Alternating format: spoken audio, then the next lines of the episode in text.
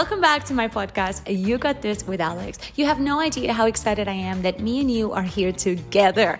I made this podcast for you. If you need that little extra energy in your marketing, your life, your business, that little mini empire you are building, this is the place to be. I truly hope the next episode brings you value. And hey, if it does, feel free to share it on your Instagram, tag me because I would love to get to know you. All right, listen in, let's go.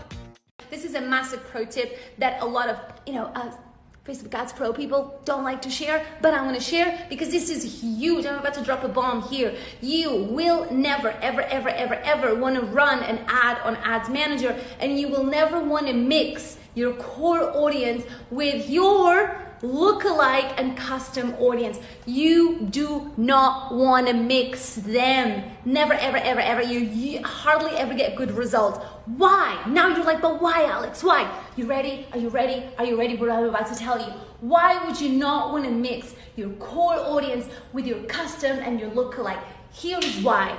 Remember how we said it, we learned in the beginning that the core audience, everybody has access to it? It means that everybody's gonna have similar strategies to you.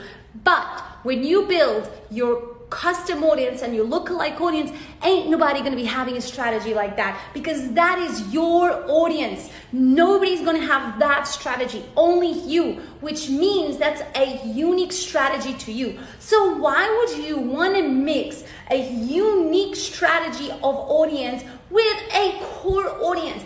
We call it a bloodbath. A core audience, we usually call like it's a bloodbath because everybody is in it. Everybody is there. You do not want to mix a amazing strategic qualified setup of audiences with a core audience that everybody has access. Mixing these two is just going to be a disaster. We don't want that. So, if you want to run a campaign just on your core audience, run it just on your core audience.